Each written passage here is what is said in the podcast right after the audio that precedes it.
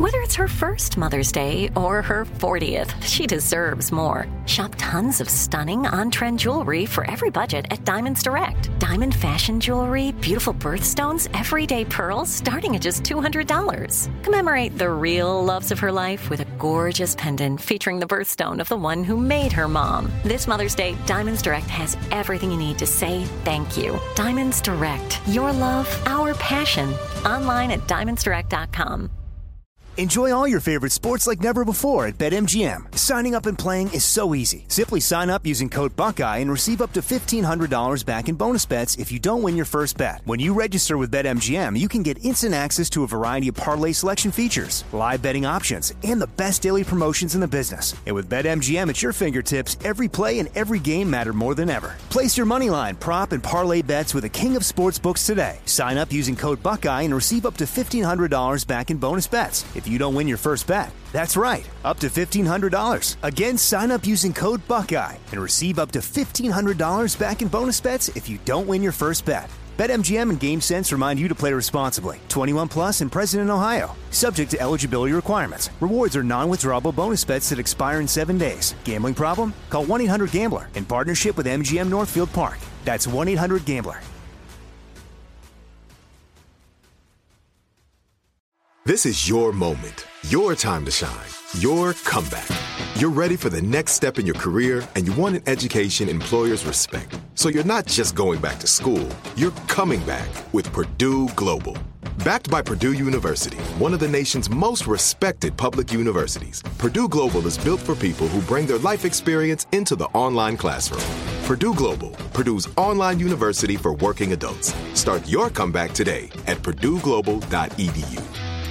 When you buy Kroger brand products, you feel like you're winning. That's because they offer proven quality at lower than low prices. In fact, we guarantee that you and your family will love how Kroger brand products taste, or you get your money back. So next time you're shopping for the family, look for delicious Kroger brand products, because they'll make you all feel like you're winning. Shop now, in-store, or online. Kroger, fresh for everyone.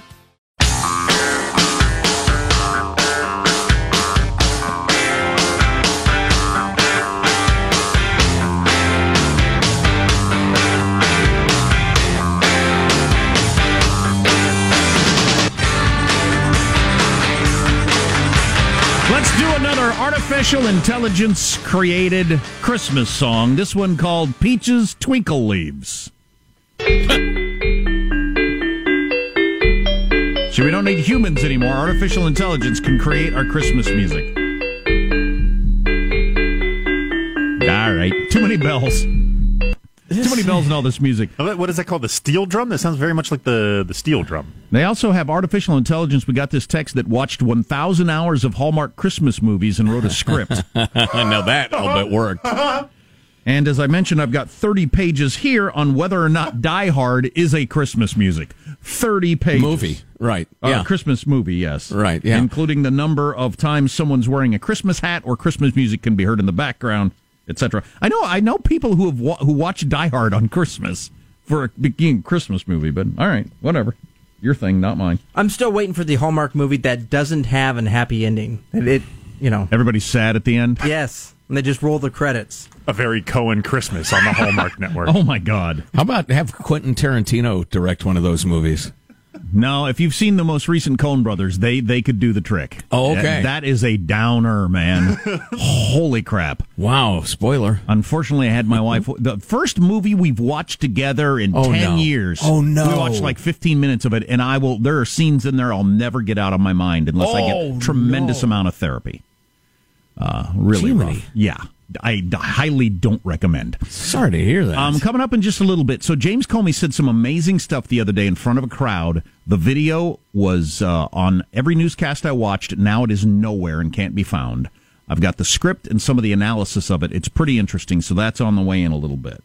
I'm starting to suspect some sort of cover-up. I might be a wingnut on this, but I'm suspecting a cover-up. I'm curious. You're normally not too wingnutty. So if you have the scent of something foul... I will follow you. Yeah. And more on a whole bunch of other stories that we want to get into. Worst gadgets of 2018. It's kind of an interesting list.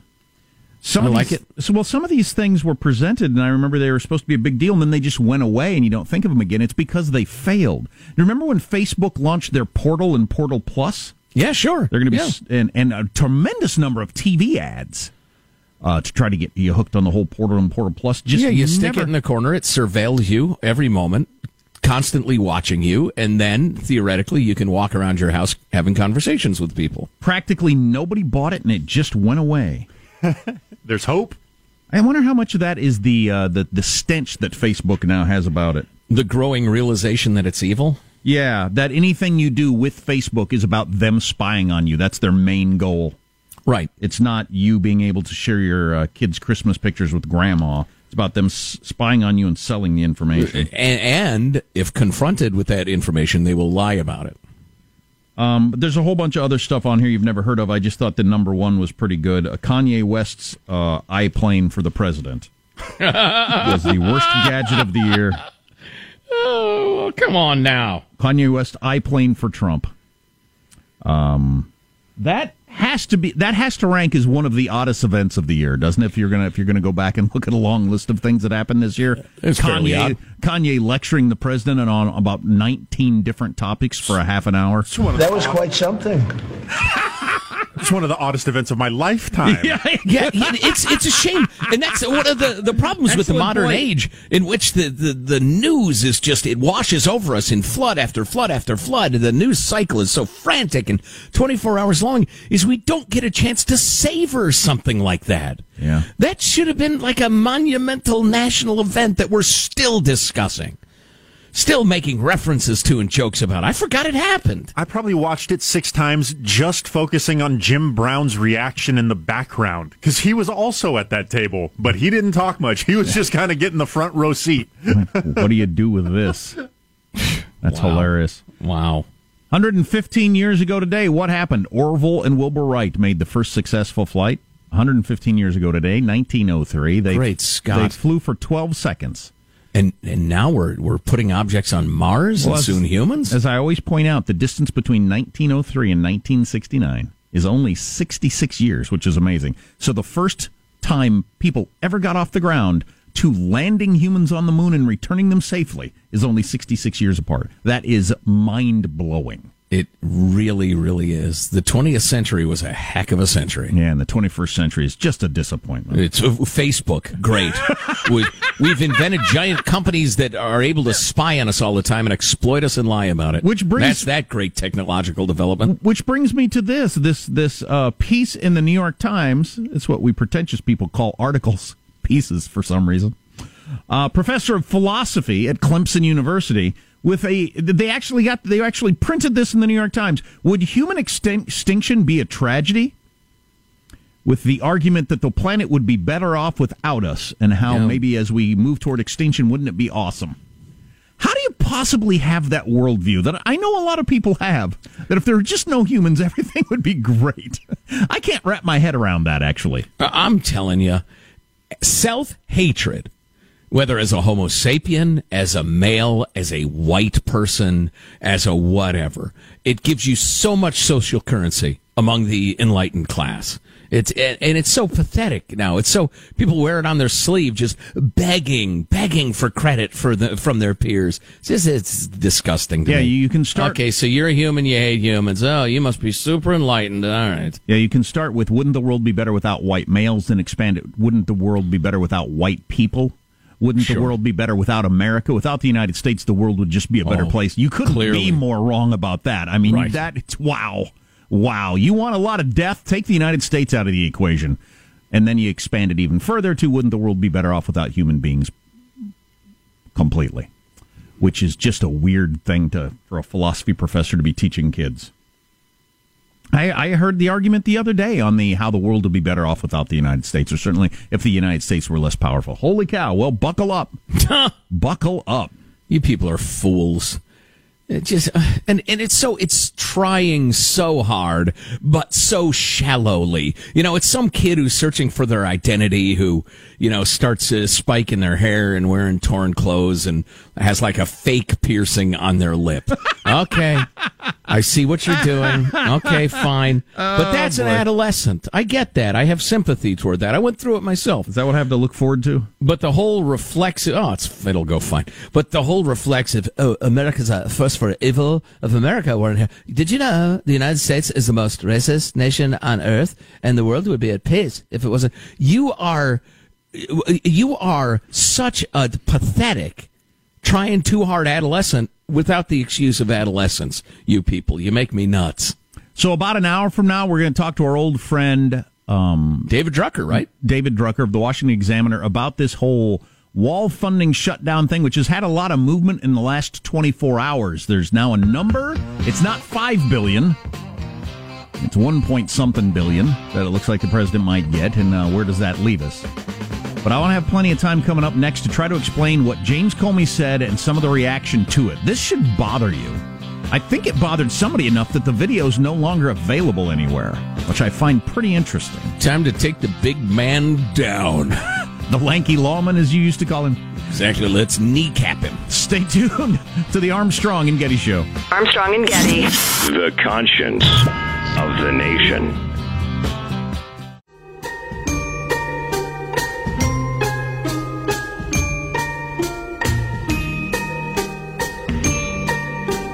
The Armstrong and Getty Show. Dashing through the snow in a one-horse open sleigh. At some point, someone has to stand up, and in the face of fear of Fox News, fear of their base, fear of mean tweets, stand up for the values of this country and not slink away into retirement, but stand up and speak the truth. Oh, man, he is something. He is something, that James Comey. And I think he believes he is the man to save the United States of America and has thought that now for several years. And at many points, has just made things worse. He shouldn't have had that press conference saying we're not going to charge Hillary with anything. That was a terrible idea. He shouldn't have jumped back into it again. He shouldn't be out there talking about ongoing investigations to sell books. He shouldn't have done what he did yesterday. And he shouldn't be so freaking partisan right now. But he thinks he's the one to save America.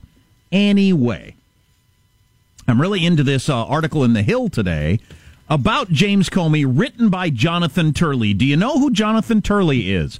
Law professor, George Washington University. He's on all kinds of different cable shows. He's been on Meet the Press and Face the Nation and all the shows a million times. Just so you know, he's not some sort of right-wing hack lawyer. He was the go-to lawyer for Keith Olbermann back on his Countdown show for like 10 years. Because he's seen as a guy who a lot like Alan Dershowitz, who applies the law as he sees it and not, you know, through a partisan lens. And so this is Jonathan Turley writing in The Hill.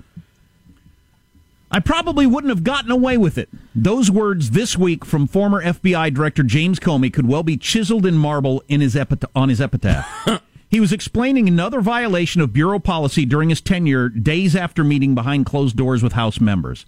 What was shocking was not that Comey violated protocols or policies again, but the reaction of the audience to this admission. Now, we've been trying to find this video, which I saw over the weekend. You can't find it anymore. Wow. Now, what I think is this was a closed event. Nicole Wallace, who's a Trump hater of MSNBC, was interviewing James Comey in New York. And I think it was a closed event.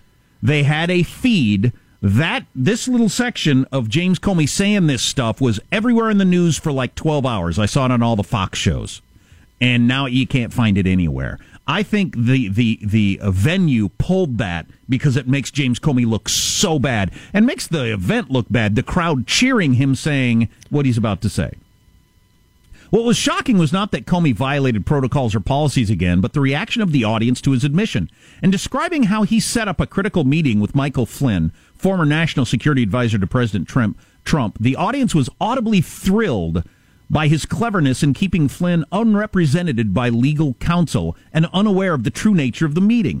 Scheduled to testify to House members again next week. This was written the other day, so this happened this week. Comey may find a less rapturous reception in Congress.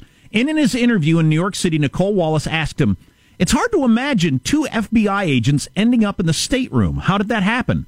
The audience erupted when Comey said dryly, "I sent them." I don't know if you've seen this video, but he says, "I sent them." And the crowd goes, "Woo! Woo!" cheering like crazy. And he's got that, "Aren't I cool? I'm above it all. I'm the puppet master" look on his face that he always has. Sure. Something I probably wouldn't have done or maybe gotten away with in a more organized investigation, a more organized administration. In the George W. Bush administration or the Obama administration, two men that all of us perhaps have increased appreciation for over the last 2 years, and both of those administrations, there was a process. So if the FBI wanted to send agents into the White House itself to interview a senior official, you would work through the White House counsel and there would be discussions and approvals and it would be there. I thought, it's early enough, let's just send a couple of guys over. And the crowd cheered once again. Woo! You went around the protocol and rules. Woo! That's fantastic. Back to Jonathan Turley.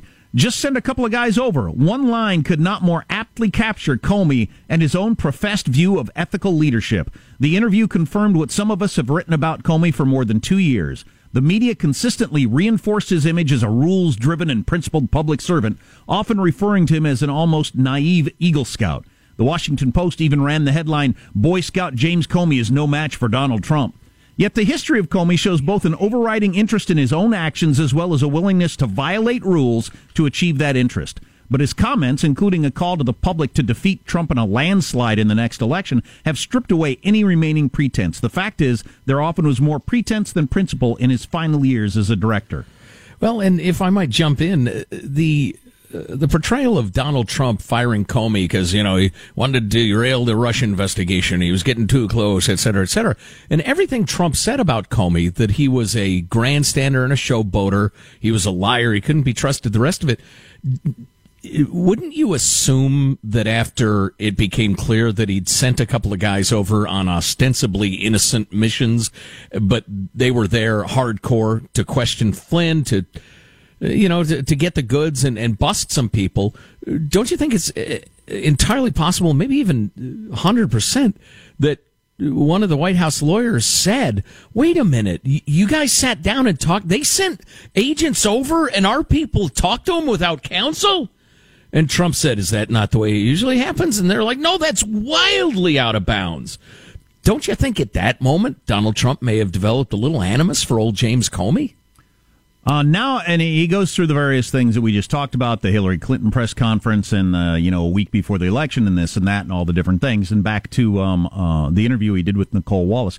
Now Comey has again admitted to violating rules and protocols by setting up Flynn. Ironically, Comey criticized Trump for breaking protocols and meeting with him alone and asking about an ongoing investigation. He was right in that criticism because there is a formal process for communications between the FBI and the White House. Yet the same protocols go the other way. If the FBI seeks to interview White House officials in an investigation, they go through the Justice Department, which communicates with White House counsel to arrange the interview. He evaded both in ordering the move. What was Comey's justification? Because he could. He refers to the process of other administrations. That process, however, was still in place and did not change. Moreover, he noted that he thought he could get away with it because this was early in the administration. That is not principle. It is opportunism. He was supposed to work through the Justice Department and not simply follow the rules, only if he might be caught breaking them. Former Acting Attorney General Sally Yates is cited in some recently released FBI material as being irate over his decision to do this. I found that interesting. Wow, yeah, that is. There is reason for the policy of conferring with counsel. It protects not just the individual, but the institution. It prevents rogue or impulsive actions and maintains a clear chain of command with the Justice Department. I think we all understand that. Flynn ultimately bears responsibility for any false statements. As special counsel Robert Mueller noted in a court filing, he should have known better. And we should not forget that Flynn ultimately pled guilty to lying. However, that does not mean the circumstances or the conduct of FBI officials are irrelevant. That is really something. And yeah. I'm surprised this is not getting more attention. And you know what really bothers me about some of the modern reporting, especially, is it's so bitterly partisan. This is, as we've said many times, this is the era of both are true. Donald J. Trump and the administration are wildly untraditional and different. And that's what America wanted, and that's what we've gotten. So there are going to be some odd moments or some controversial things done or whatever. And that's fine. Like the Flynn thing we were talking about earlier, Maybe somebody within the administration did something they shouldn't have in a way they shouldn't have done. That's fine. Why is the mainstream media not saying? So it looks like Flynn was doing some funky lobbying there for Turkey, and that's uncool. And so it looks like he's in trouble for it. Also, boy, the FBI sure behaved unethically. And James Comey is a guy who takes the rules on, puts the rules on, and takes them off like a jacket. Well, the rules apply to everybody. Why but can't him. People talk about both? Yeah, the rules. Comey clearly he honestly believes. He knows what's right, so it doesn't matter what's legal and what's illegal or what's processed or what not. He knows what's the right thing to do for America. Now, right. The rules are in place for everybody else that's not as clever as him. Right. And they should follow them, but he is in a different situation. And I find that just as disgusting as can be, him sitting there in front of the crowd and saying, I sent him over. Woohoo! I did it because I could get away with it with these dumb idiots. Yeah. And everybody cheering. That's just ridiculous right. for the nation's top lawman. Well, and it also absolutely stinks of the permanent government class believing to their marrow that the government exists for them. The government exists for the government workers and those who profit for it. It doesn't work for the people. The people work for the government, and you'll keep that in mind on your knees, weaklings. That's Comey's attitude. It disgusts me. I don't feel any less about the FBI. I'll never look at the FBI the same way again in my life. And I think that's true for a lot of Americans. But for me, it's not about anything Trump has tweeted or said about the FBI. It's about Peter Strzok and Page and the things they were texting and the various things Comey has done. That's why I have less respect for the FBI and will always be skeptical of them. Not right. because of anything Trump tweeted. Right, right. And listen, I tell you what, this is probably not the sort of thing anybody even needs to point out, but if Comey was portraying himself as this even-handed sage, this wise man above partisan conflict, and he was, I mean, to the point of almost making us sick, and then he gets out of office and is so wildly, savagely partisan. I mean, doesn't he not understand how that right. colors everything he's done? Of course. Of course. I mean, he'd have to sit here next to me and make a heck of a case that, though I am that impassioned, I was completely passionless at the time. We've got Marshall's News coming up. Stay tuned to the Armstrong and Getty Show.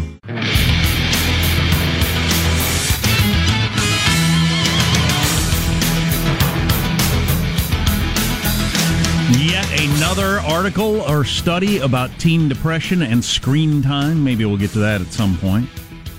We haven't ever talked about that Green Beret that's being charged with murder. That's a rough story. Right. Yeah, it really is. I do want to... I would love for all of America to be looking at that story and considering it and right. understanding the backstory of it, understanding the rules of engagement our guys have been suffering under, in my opinion. Yeah, it's something. Maybe of course, later. You know, Tucker Carlson, speaking of Afghanistan...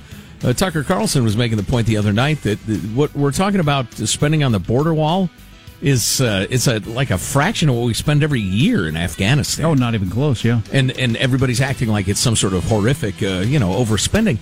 And nobody even talks about Afghanistan. What's happening? Nope. Why it's happening? Nope. It's amazing. News now, Marsha Phillips. Well, few, if any, signs of progress being reported as President Trump and Democratic lawmakers continue their standoff over funding the government and avoiding a partial shutdown at midnight on Friday. Go ahead, shut it down, shut it all down. Nobody cares. How about we shut it down and then start over and build up the government from scratch? Yes. I like the sound of that. USA Today poll out this morning, though, says a double-digit margin, 54% to 29%, say they are against the shutdown. Nobody knows what they're talking about, Marshall. No, you're asking a bunch of ignoramuses about something they know nothing about. But if they vote, it makes a difference. Right. Only 25% of the government would be affected, as most government agencies and departments have already been funded for the 2019 fiscal year. And they would get their back pay, as always happens, so it would be okay. I can see how it would be inconvenient, but in terms of it being such a wedge to force things to happen, it's just not what most people think. Exactly, and ironically, the entire reason for the existence of this controversy and the threatened shutdown is to try to, whip up the bases of the party and let them know you're fighting for them and the rest of it. Just pass a budget. Just build a wall. Just find a way to not squander our tax dollars, you bunch of liars. We're going to talk to David Drucker about this coming up in about a half hour, because it looks like Trump's probably going to get 1.6 or 1.8, something like that, $1 billion for, I think, 60 miles of fence. It's a start. It's a start. The Dow plunged by 507 points yesterday for the second straight week. Second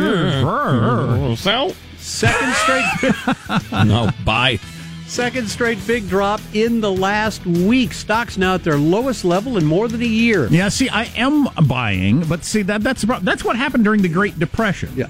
There was a big, giant drop, and then, you know, weeks and months went by where everybody thought, now's the time to get in, because it's down. And it went down again. Now's when you get in. And then it goes down again. And eventually you're just out of money to invest, and...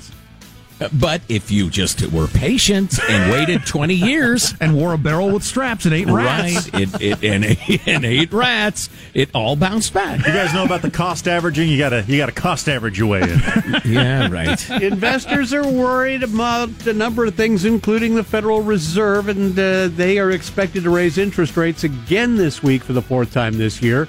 President Trump concerned about interest rates as well. He was tweeting this morning, quote, "I hope the people over at the Fed will read today's Wall Street Journal editorial before they make yet another mistake. Feel the market.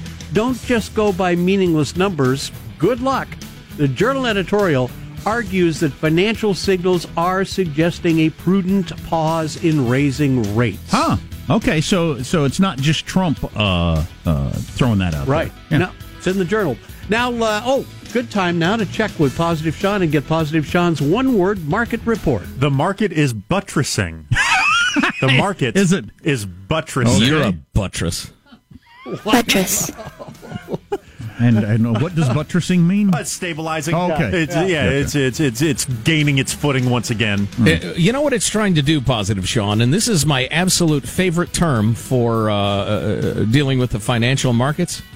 When the market has been dropping, then rising a little bit, then dropping even more, what the market's doing is looking for a firm bottom. Ooh.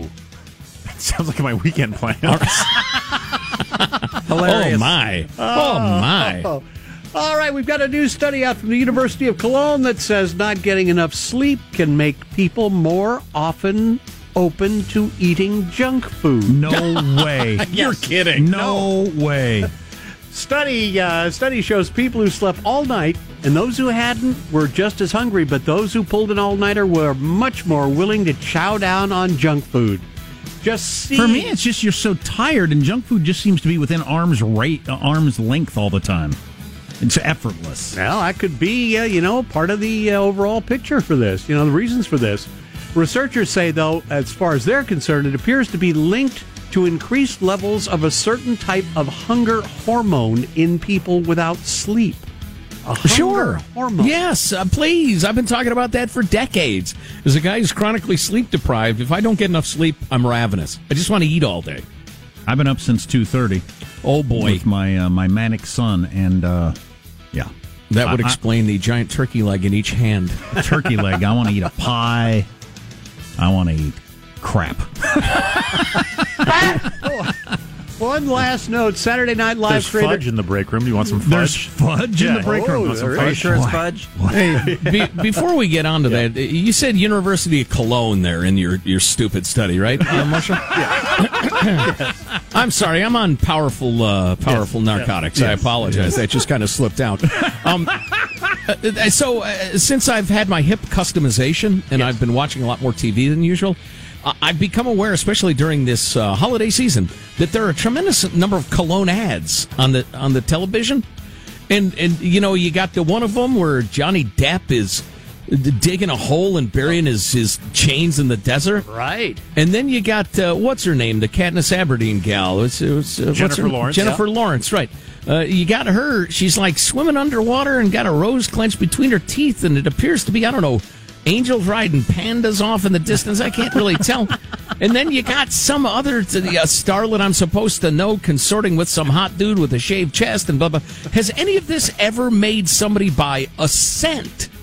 You look at these lush, pictorial portrayals of whatever the hell they're portraying, and people rush out and say, oh, yeah, The one with the baby pandas riding angels. That's the scent for me as I watch TV. Has that ever worked? I don't know. They people with millions or billions of dollars at stake seem to think so. Yep.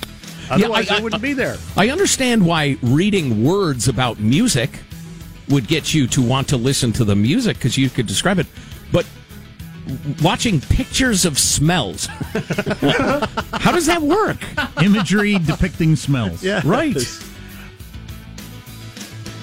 Well, it's got to work because we're talking about it. That's your news. I'm Marshall Phillips, the Armstrong and Getty Show, the conscience of the nation. Ring the bell. So what do you want the commercial for a scent to be? Yeah. This one smells like apples with a little bit of candle wax. Yeah, probably ought to be something like that. You know, so the intended user of the fragrance is it like a hip young office gal comes on and says, "Yeah, it's it's kind of mysterious. It's a little spicy and little I like it and everybody compliments me on it." I mean, that would be a good commercial, wouldn't it? I like the idea of a smell that is Jennifer Lawrence swimming. I don't like the idea of a smell that is Johnny Depp sweaty in the desert. Right. To each their own, I suppose. To each their own, exactly. Wait a minute. Here's Chris Hemsworth apparently floating through space into the arms of a femme fatale. That's the scent for me. Chris Hemsworth in space. What?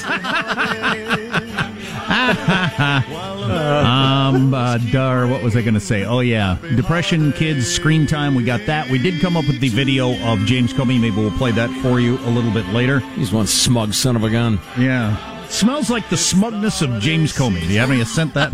Yeah. What something that smells like smugness? We have more artificial intelligence created Christmas songs, which is just fantastic. And David Drucker on the wall battle coming up at 8:04 on the Armstrong and Getty Show. Armstrong and Getty. The conscience of the nation. And Santa Claus has got a toy for every good girl.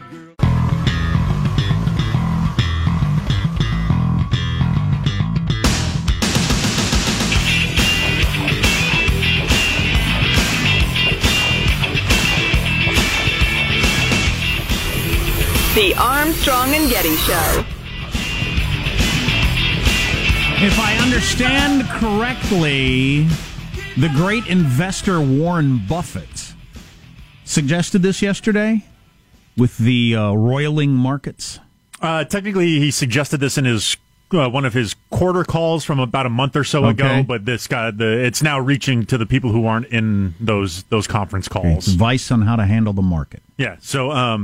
am I allowed to bring in my poetry jam band? Okay. So because it's poetry, Sean decided he needs some jazz. Mr. Brubeck, hit it!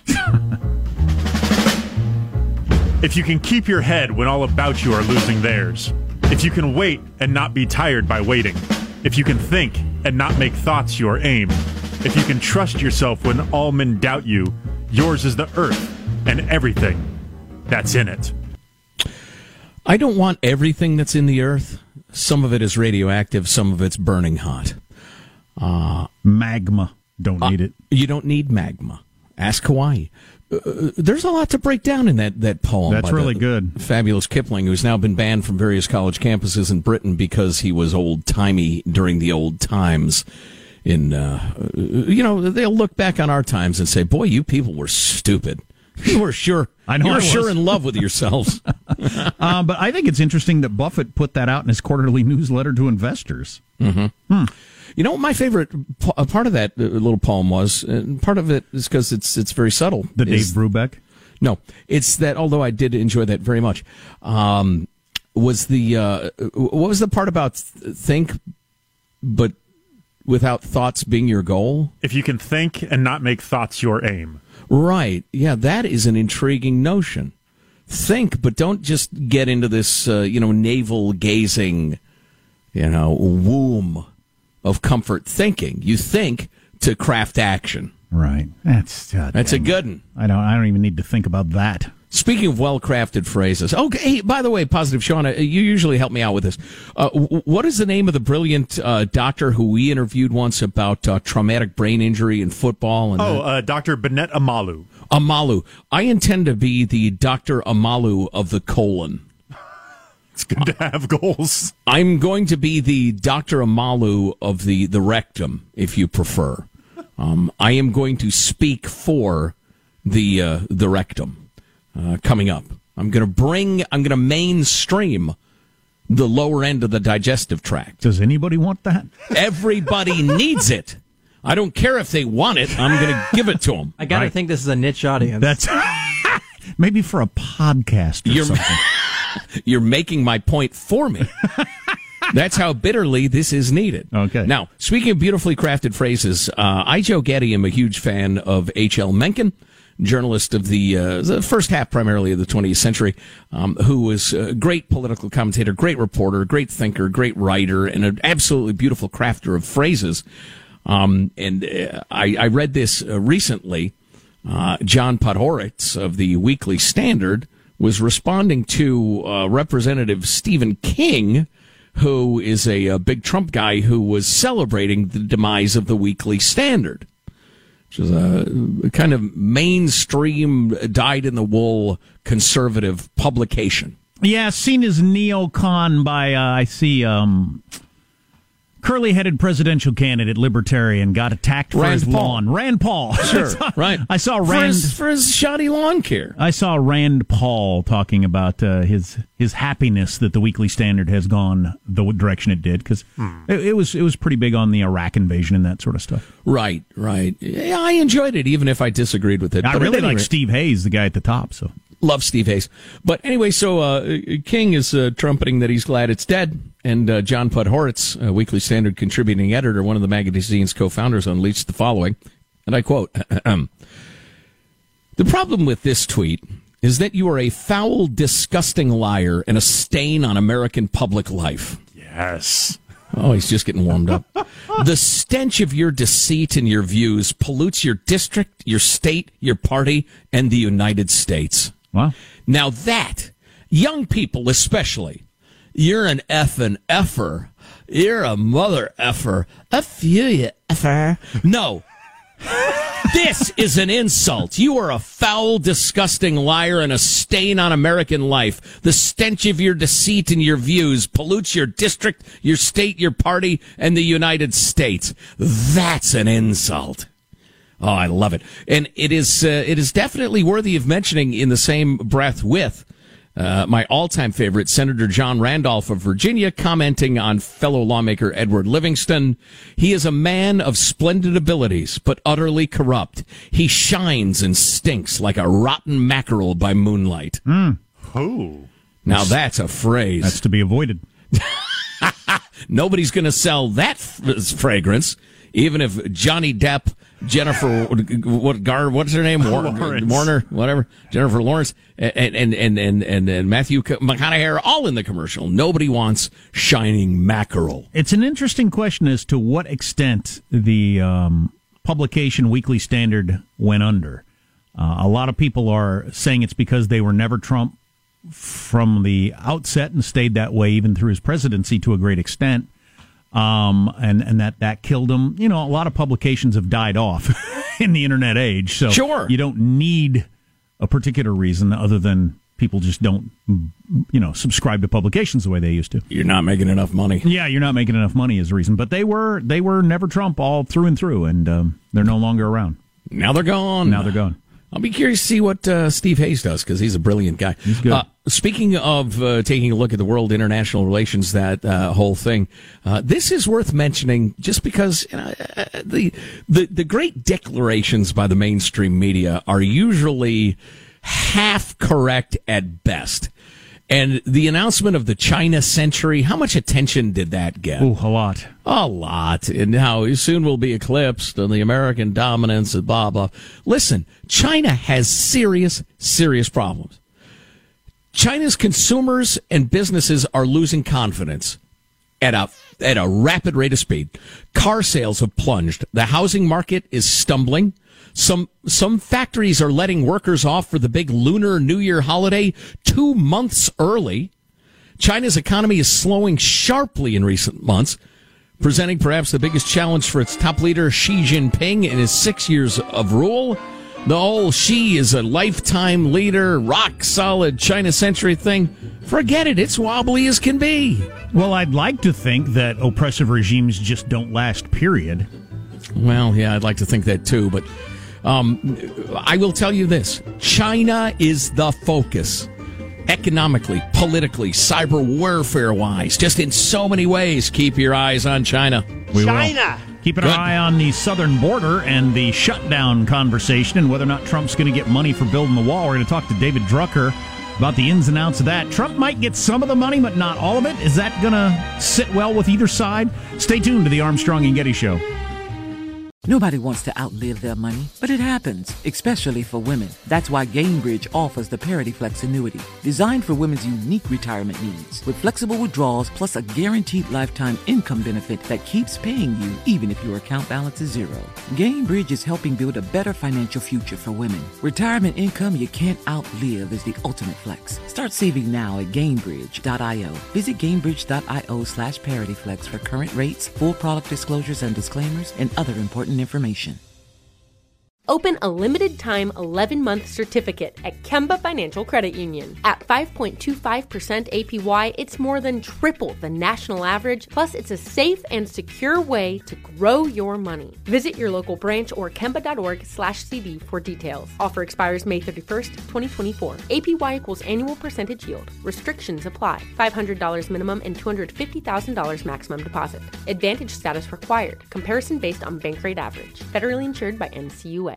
With the Lucky Land Slots, you can get lucky just about anywhere. This is your captain speaking. We've got clear runway and the weather's fine, but we're just going to circle up here a while and get lucky. No, nothing like that. It's just these cash prizes add up quick. So I suggest you sit back, keep your tray table upright, and start getting lucky. Play for free at LuckyLandSlots.com. Are you feeling lucky? No purchase necessary. Void where prohibited by law. 18+ terms and conditions apply. See website for details. Hey, have you ever used Cheapo Air? For years, and I really like it. With Cheapo Air, you can book online, use their app, or even over the phone. They've got great prices on over 500 airlines and millions of accommodations. They're my go-to for travel planning. And if you join their Club Miles program, you can earn points to save on the cost of your travel. Book on the app, and you get double points. Sounds like it's time I tried Cheapo Air. Call Cheapo Air at 855-247-3279 or visit cheapoair.com/podcast.